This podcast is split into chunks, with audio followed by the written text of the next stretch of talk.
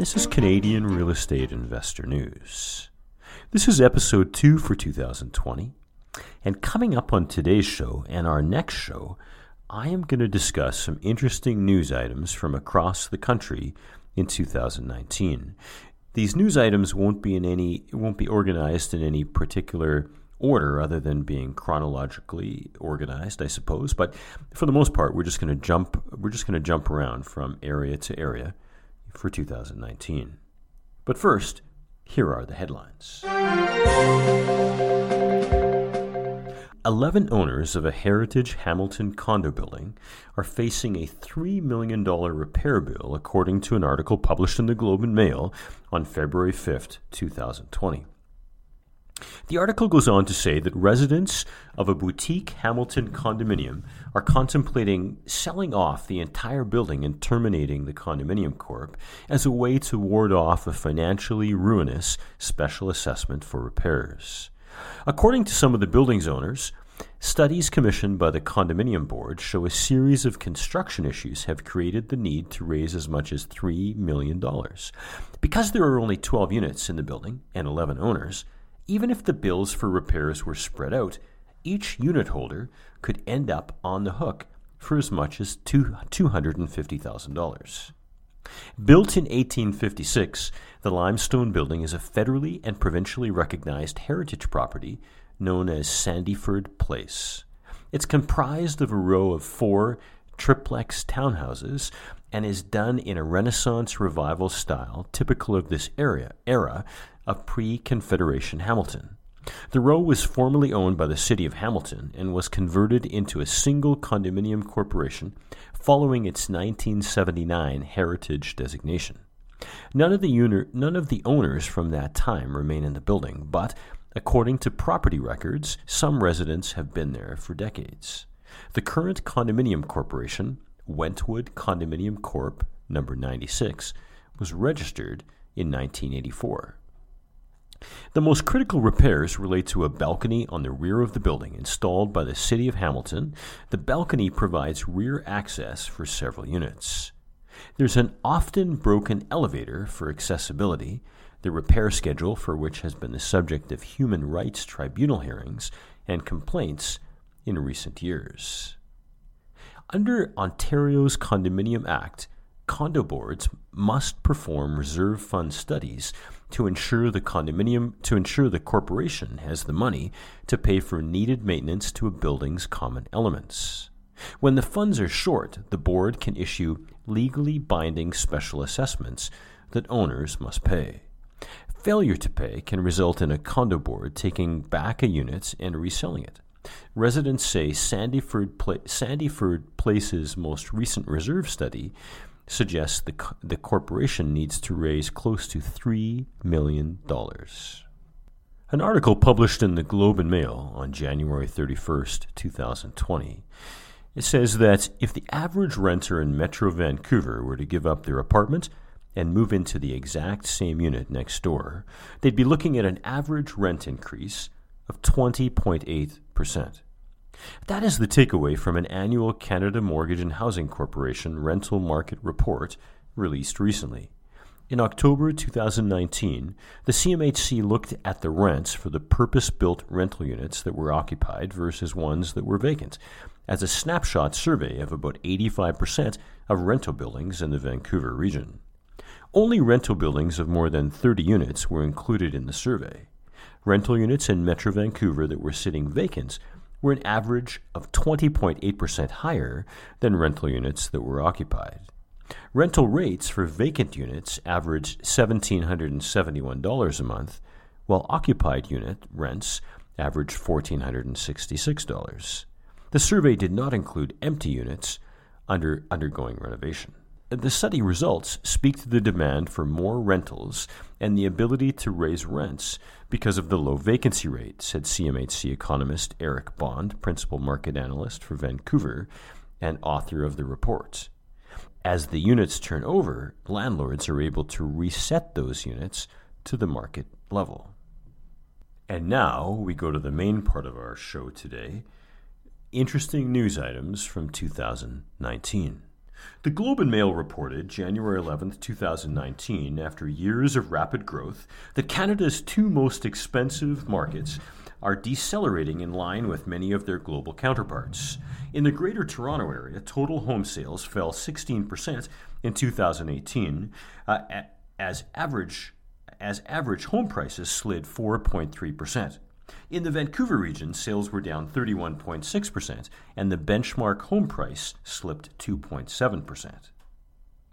The article goes on to say that the risk, both nationally and globally, is that falling home prices can spill over into the rest of the economy.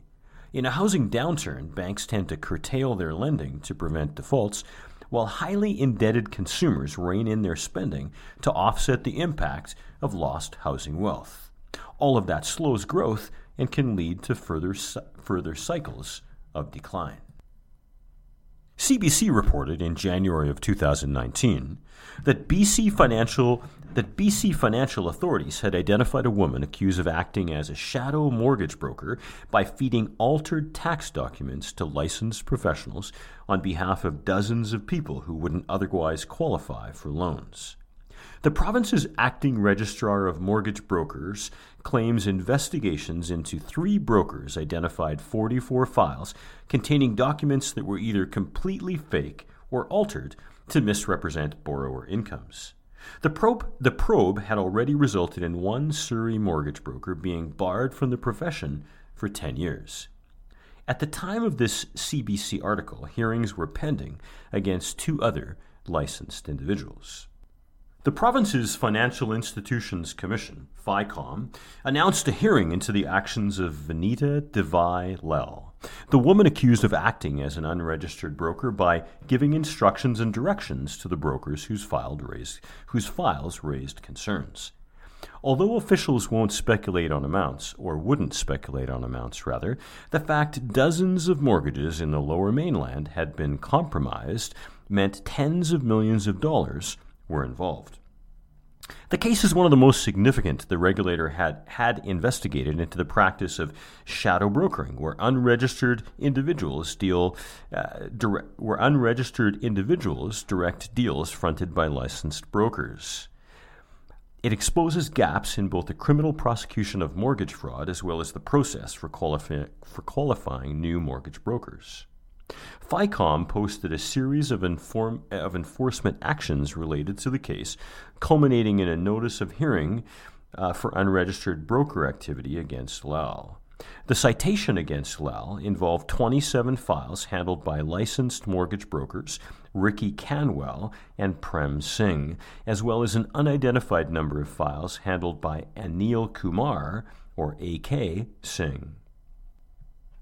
According to an article published in the Globe and Mail in February 2019, the financial services regulator in Canada's biggest province failed to make planned checks on mortgage brokers it had identified as risky because its resources were stretched, according to documents obtained by Reuters, under Freedom of Information laws and information provided by the regulator.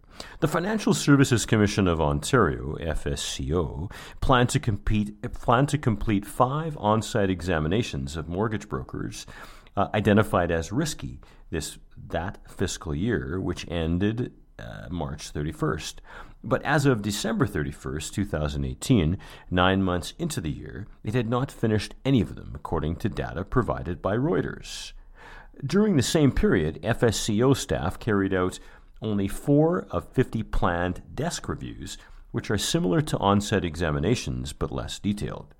The findings call into question whether mortgage brokers, which originate 30% to 40% of new loans in Canada's $1.5 trillion mortgage market, are being adequately supervised as record household debt and rising interest rates make it harder for borrowers to make repayments. Mortgage underwriting standards came under scrutiny in Canada after the country's biggest non bank lender, Home Capital Group, Inc., accepted responsibility for misleading investors about problems with, his, with its procedures in 2019. The FSCO plays a particularly important role because it supervises brokerages in Toronto, Canada's biggest housing market. It is due to be replaced by a new regulatory body, the Financial Services Regulatory Authority, in the spring of this year, but it is currently unclear whether FSRA will have significantly more resources than its predecessor. The Globe and Mail reported in February of 2019 that Vancouver home sales had tumbled to a 10 year low. According to this article, sales volume in January dropped 39.3% when compared to the same month in 2018 and slumped 36.3% beneath the 10 year average for January. Simply put, the psychology swung last summer to being a buyer's market, with consumer co- confidence eroded by an array of BC taxes on real estate, said Phil Moore, president of the Greater Vancouver Board. Provincially, the BC NDP government raised the foreign buyers tax to 20% one year ago, while expanding that tax beyond the initial targets of the Vancouver region. Other provincial factors include what the NDP calls a speculation and vacancy tax targeted primarily at out of province uh, residents and other BC taxes aimed at higher end properties. Also, during the same month, in February 2019, the Globe, the Globe and Mail reported that Toronto home sales expected to rebound. According to the article published February 6, 2019, home sales in the Toronto region were set to climb were set to climb again in 2019 after 2 years of declining. The Toronto Real Estate Board, which represents real estate agents in the Greater Toronto Area, predicted 83,000 homes would sell in the region in 2019, a 7.3% increase from 77,375 in 2018. That would be a turnaround from 2018, when total home sales fell 16.1% in the GTA after an 18.3% decline in 2017. In an article published in the Globe and Mail in March of 2019, the Toronto Real Estate Board joined calls for Ottawa to modify the mortgage stress test amid falling home sales. Garry Bhaura, president of the Toronto Real Estate Board, said the mortgage stress test introduced by Canada's banking regulator was leaving some buyers on the sidelines as they struggled to qualify for a mortgage for the type of house they wanted to buy. The stress test requires banks to ensure that borrowers can afford their mortgages even if interest rates are two percentage points higher than the level they negotiated. The stress test should be reviewed and consideration should be given to bringing back 30 year amortizations for federally insured mortgages, Mr. Bhaura said in a statement. At the time, several other groups working in the real estate and mortgage lending sectors had also urged the federal government to ease the stress test as home sales continued to weaken in Canada, particularly in Greater Vancouver and the Greater Toronto Area. But policymakers were also facing pushback from some economists and regulators who were arguing that the stress test was serving its purpose to ensure homebuyers were not taking on risky levels of debt. Evan Siddall, chief executive of federal mortgage insurer Canada Mortgage and Housing Corporation, said in an op ed article published in the Toronto Star that it is short sighted to suggest that the stress test is harming first time homebuyers who cannot qualify for mortgages. The Globe and Mail outlined in an article published May 2019 that a raft of Toronto condo project cancellations over the past 18 months prior to that date had left thousands of pre-sale buyers in the Toronto area out in the cold. The article went on to say that since 2017, there had been 6,350 condominium units cancelled in the Greater Toronto uh, area, 1,678 in 2017, 4,672 in 2018, and at least, 2, at least 239 so far in 2019, according to market analysts at Urbanation Inc. Historically, projects were canceled for a lack of sales. It was usually a few hundred units every year, said Shaun Hildebrand, chief executive of Urbanation. What's different in recent years has been the cancellation of fully sold out large scale projects. The builders have claimed a difficulty in getting construction financing and rapidly rising construction and regulatory costs. According to an article published in the Globe and Mail in May of 2019, Ontario earned $200 million in one year from foreign buyers' tax on real estate. International buyers who pay a 15% tax on residential real estate purchases in the sprawling area known as the Greater Golden Horseshoe bought 1,607 homes in the region between February 2018 and January 2019, according to the provincial government. The foreign buyers tax was introduced by former Premier Kathleen Wynne's government as part of a package of measures designed to cool the Toronto area's overheated housing markets. Almost immediately, home sales began to tumble. The tax came several months after the BC government implemented its own levy, which also preceded a slowdown. Canadian Mortgage Trends reported in June of 2019 that an unlicensed BC mortgage broker accused of arranging half a billion dollars in mortgages for hundreds of clients had been issued a cease and desist order by the, by the province's mortgage regulator. The Financial Institutions Commission of British Columbia announced in June 2019 that its registrar of mortgage of mortgage brokers issued the order against Jay Chaudhary, a former uh, registered BC broker. The size and scale of Mr. Chaudhary's unregistered mortgage broker activities, supported by a network of regulated individuals, represented a significant risk to the in- integrity of the real estate and financial services marketplace, read the order by acting registrar Chris Carter. Mr. Chaudhary's, uh, Mr. Chaudhary led borrowers into thinking he was a mortgage broker dealing directly with lenders, when in fact he had a network of registered mortgage brokers who arranged the mortgages with lenders on Mr. Chaudhary's behalf.